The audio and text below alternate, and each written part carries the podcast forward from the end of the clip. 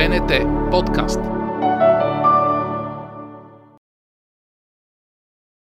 Този подкаст се реализира с финансовата подкрепа на Европейския парламент.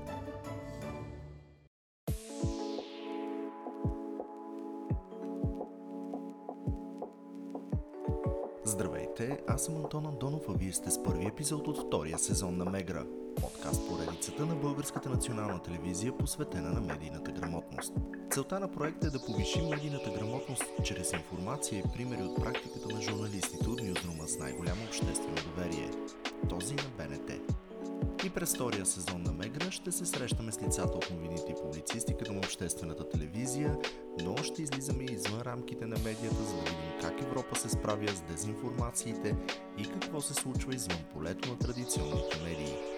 Предишните епизоди на Мегра можете да слушате в профилите на Подкаст в Apple Podcast, Spotify, Google Podcasts и SoundCloud. Подкастът е достъпен и от специалната секция на новинарския сайт bntnews.bg, както и в мобилното приложение BNT News, което е достъпно за iOS, Android и Huawei App Gallery. Медийната грамотност и борбата с фалшивите новини, освен мисия, в последните години се превърна и в значка.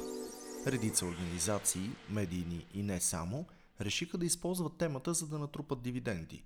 В резултат написаха се много текстове, издадоха се наръчници, реализираха се проекти.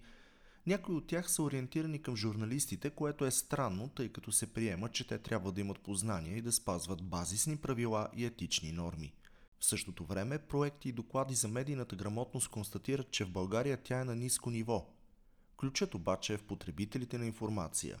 Развитието на медийна свобода, установяването на прияти от всички принципи и добра работеща регулация са само част от мерките, които можем да предприемем. Ако потребителите не изградят критично мислене, малко по-задълбочен поглед и не верифицират допълнително всичко, усилията на цялата медийна общност няма да имат успех. Първи епизод от втори сезон на Мегра ще си говорим за фалшивите новини. Терминът придоби популярност покрай вече бившия президент на Съединените щати Доналд Тръмп – Европейските институции пък предпочитат термина дезинформация. Повече по темата ще разберем от робота, който прави достъпно за слушане новинарското съдържание на bnetnews.bg. Официални ресурси на съвета на Европейския съюз правят опит да обяснят разликата чрез отличаване на дезинформациите от неверните информации. Според дефиницията невярната информация е грешна информация, възникнала или разпространена неумишлено. Дезинформацията пък е грешна информация, но умишлено съчинена, за да причини вреда. През декември 2020 година съветът прие заключения, в които се призовава за по-нататъчно засилване на ответните действия на равнището на Европейски съюз за борба с хибридните заплахи, включително дезинформацията. Съветът призна, че вследствие на пандемията от COVID-19 Европейски съюз и неговите държави членки са по-уязвими на хибридни заплахи. Пандемията от COVID-19 ясно показа, че са необходими по-интензивни усилия за защита на Европейския съюз, държавите членки и техните общества и институциите на Европейски съюз от хибридни заплахи и техните вредни последици. Трябва да защитим нашите демократични общества и институции от такива заплахи, по-специално като засилим устойчивостта и укрепим още повече инструментите на равнището на Европейски съюз и на държавите членки, казва Маркус Кербер от германското председателство на съвета. Попитахме кой термин е по-адекватен и панелистите във втория сезон на Мегра. Дезинформация ми е по-пълно на мен. Така ми звучи. Фалшиви новини звучи като нещо сготвено, което можеш да много бързо да разпознаеш, че е такова. Казва водещата на посвета и у нас Аделина Радева и продължава. А после истина ми звучи като оправдание. Мисля, че дезинформация е най-точното, тъй като а, създаването на такива новини има цел – най-често има цел. Дори когато привидно няма никаква цел, има цел и тя да възпита такъв вкус у хората, че да търсят подобни новини. На малко по-различно мнение, водещата на сутрешния блок на БНТ денят започва. Ето какво мисли Христина Христова.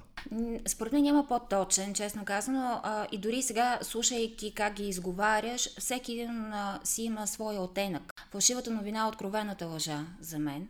Дезинформацията може да бъде истина, тълкувана по различен начин, пускана в различни канали за постигане на различни цели. И тук може да бъде лъжа, но може да не бъде. Докато вече пост истината е за нещо, което е отминало, казано, наречено и така нататък, но след това си даваш сметка истина ли е било или не лъжа. Колкото и да са еднакви, искам да кажа, да ги сложиш под общ знаменател, те са толкова и различни. За фалшивите новини, като че ли имаме вече по-голям рефлекс и ние като медии, като общество да се справяме. За останалите две, по начин по който аз ги разбирам, е малко по-трудно, струва ми се, защото там се изисква леко да спреш и да помислиш. Интересна ни е и гледната точка на едно от младите попълнения в Ньюзрума с най-голямо обществено доверие – репортера Татяна Йорданова. А, още в университета, тъй като съм скоро завършил студент по журналистика, един от изпитите ни беше точно да разграничим а, термините фалшиви новини, дезинформация или пост-истина. Обаче, тръгвайки си а, от университета, осъзнах, че това няма особено значение за хората. Тоест, да, формално има някакви разлики, кое какво е. Истината е, че обаче всичко има за цел да, ни, да манипулира, да изопачи по някакъв начин а, истината. Дали е изопачаване, дали е а, чиста лъжа, дали е малко изкривяване, според мен няма особено значение, защото когато, например, си говорим с приятел и той ни излъже малко, за нас няма огромно значение дали е малко или много, ние веднага познаваме лъжата и казваме, а, не, аз този, този човек повече не е мой приятел. Няма значение дали малко е изопачил или много ме е излагал. Той не е честен. Така че смятам, че, това, че, че трябва да сме малко по-злопаметни, що се отнася до а, фалшиви новини и изопачаване. За нейната колега Милена Кирова, също от водещите репортери на посвета и у нас, най-точният термин е дезинформация. Дезинформация смятам за по-точен израз, защото какво означава фалшива новина? 100% неистина. Кой казва, че е 100% неистина? Тук стигаме вече до твърдения дума срещу дума, докато дезинформация е термин, който ни насочва към загубата на правия път, загубата на истината или просто по-скоро нейното разпиляване измежду много информация. Това, което в момента се случва по някои теми, изливат се факти, факти, факти и покрай тези факти още много детайли, които може и да не са истина, но които привличат вниманието и по този начин човек се губи. Наскоро на българския пазар издателство Барт пусна книгата Фалшиви новини, в която Ха Мелер прави преглед на много случаи на дезинформация в историята – след разказа за нацистската пропаганда, авторът синтезира няколко урока, които да ни покажат как да познаем фалшивите новини. Особено ценно е, че сега знаем как точно се генерират фалшивите новини. За това ще повторим за пореден път. Фалшивите новини се целят в емоциите.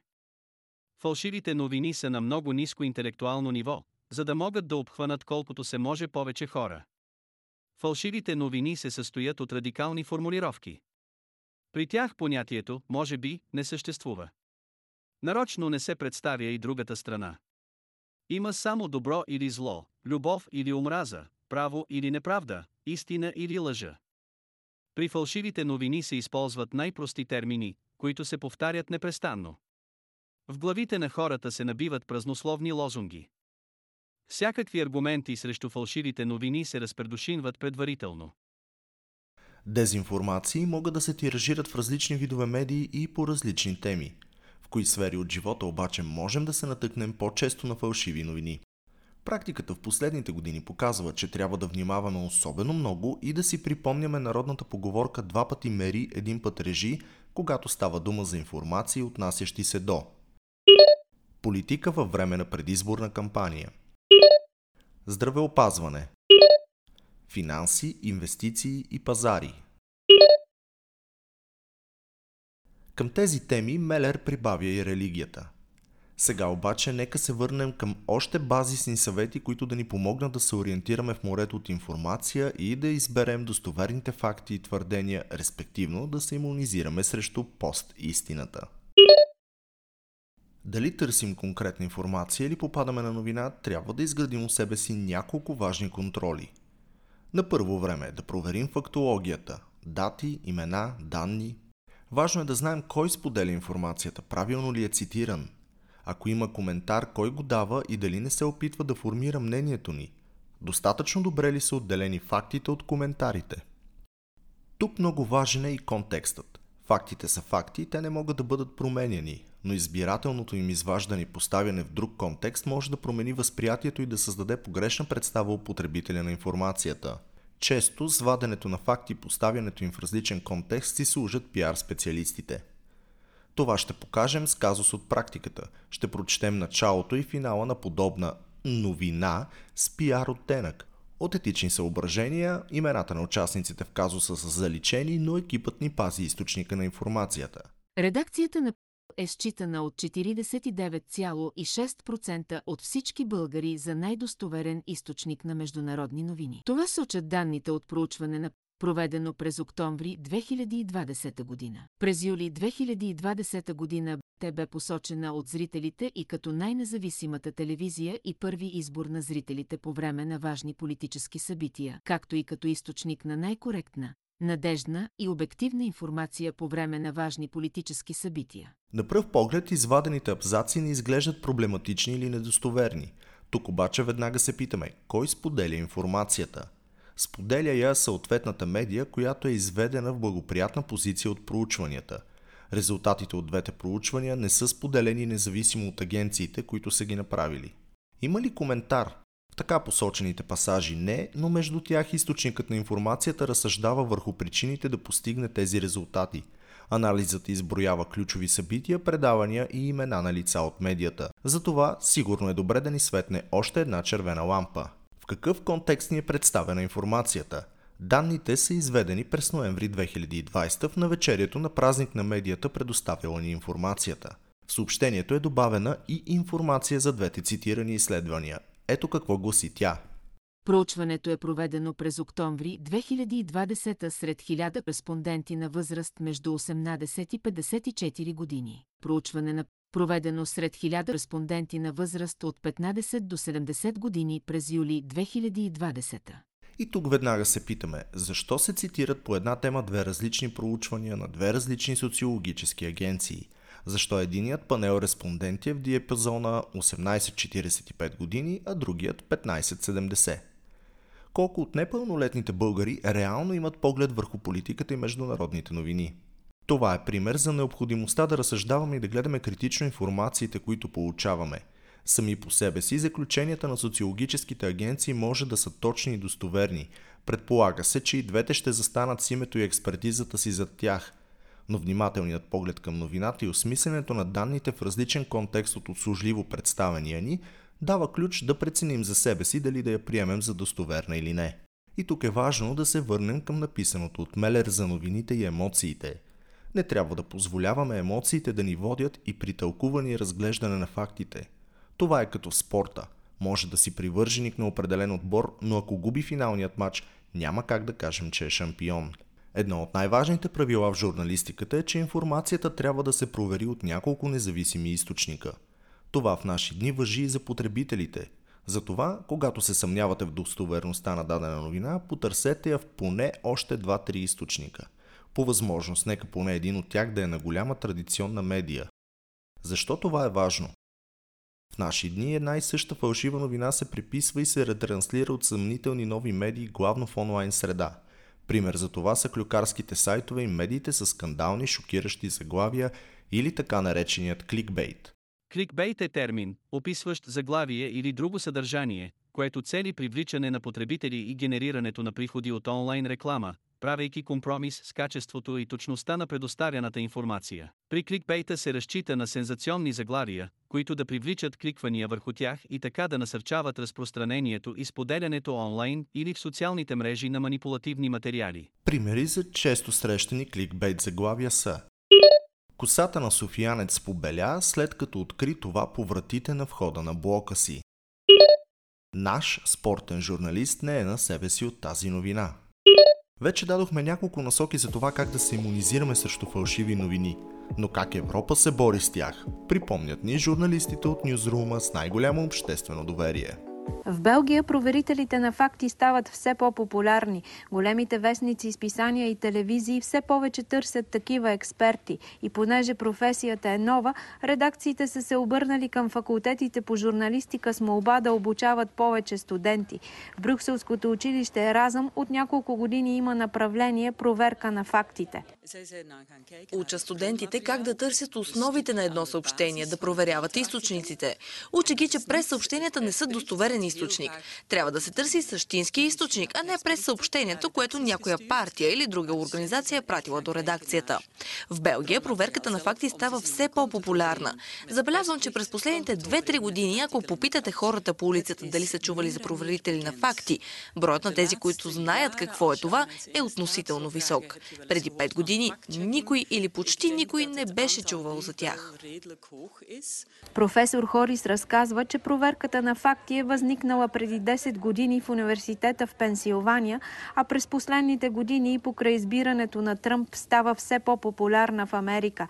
Вече си пробива пъти в Европа, но в някои държави от Европейския съюз все още не са чували за нея.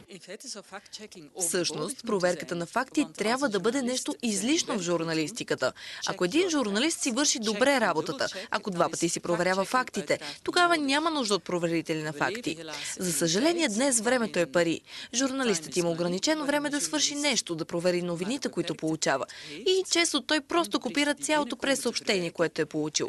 Днес бързината в журналистиката е за сметка на точността. Ян Ягърс е първият проверител на факти в Белгия. Той работи в политическото списание КНАК от 2012 година. Това, което аз правя в КНАК е първо да се опитвам да намеря подходящ материал. Следя постоянно информационния поток, обществените дебати, парламентарните дебати, чета вестници, следя социални медии. И след това с главния редактор избираме някое твърдение, за което смятаме, че е интересно да се провери. В повече случаи това е нещо, което още при първо четене предизвиква сбръчкване на веждите и човек си мисли, това наистина вярно ли е? Това е първата стъпка. Втората е да проверя дали твърдението действително отговаря на истината.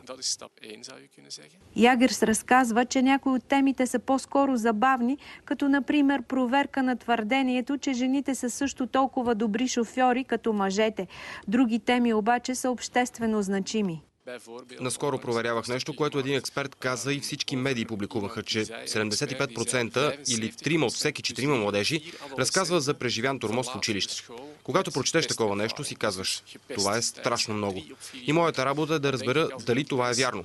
Опитах се да намеря и други експерти, които работят по темата. Сравних техните мнения и накрая направих извод. В случая това мнение не беше вярно. И Ягърс и Хори смятат, че идеята за европейска мрежа на проверителите на факти е много добра, но това не е достатъчно за справенето с фалшивите новини. Най-важно си остава критическото мислене, което всеки сам трябва да развива. В следващия епизод на Мегра ще говорим за това как да се предпазим от дезинформация по време на здравна криза. Темата е особено важна през последната година, когато чухме, видяхме и прочетохме какво ли не е за COVID-19 и ваксините срещу вируса. С това първият епизод от втори сезон на Мегра завърши. Слушайте всички броеве на поредицата, както и цялото подкаст съдържание на Българската национална телевизия в профилите на BNT Podcast, в Apple Podcast, Spotify, Google Podcasts и SoundCloud. Подкастът е достъпен и от специалната селекция на новинарския сайт bntnews.bg, както и в мобилното приложение BNT News, което е достъпно за iOS, Android и Huawei App Gallery. Този подкаст се реализира с финансовата подкрепа на Европейския парламент. БНТ подкаст.